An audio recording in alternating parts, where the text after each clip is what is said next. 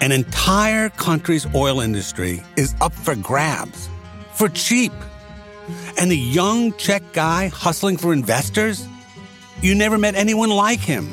He's brilliant. Viktor's brilliant. Mr. Charming. Sort of like movie star charming.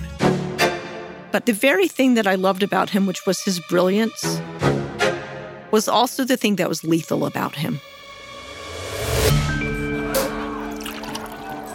It all starts with a party, a massive party, in a mansion on top of a mountain.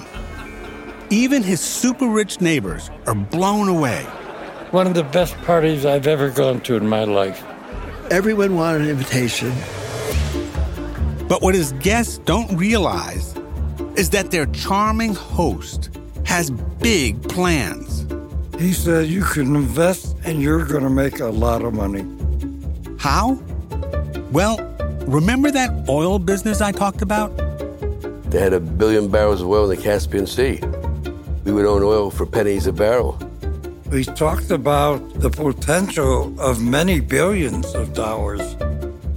He lands some of America's smartest investors. I'm not a schmuck. I'm not a fool. I have an impeccable reputation. The Czech charmer is about to take them for the ride of their lives. I'm talking private jets and $20,000 dinners.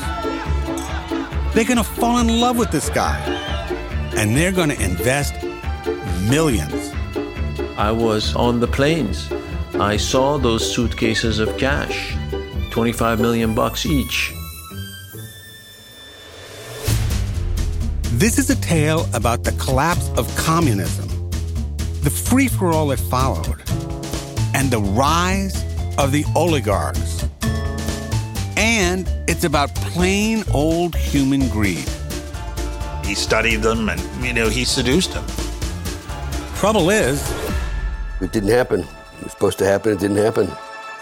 We were had. so who the hell was this guy?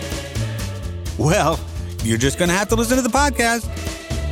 I'm Joe Nocera, and this is The Pirate of Prague, an Apple original podcast produced by Blanchard House.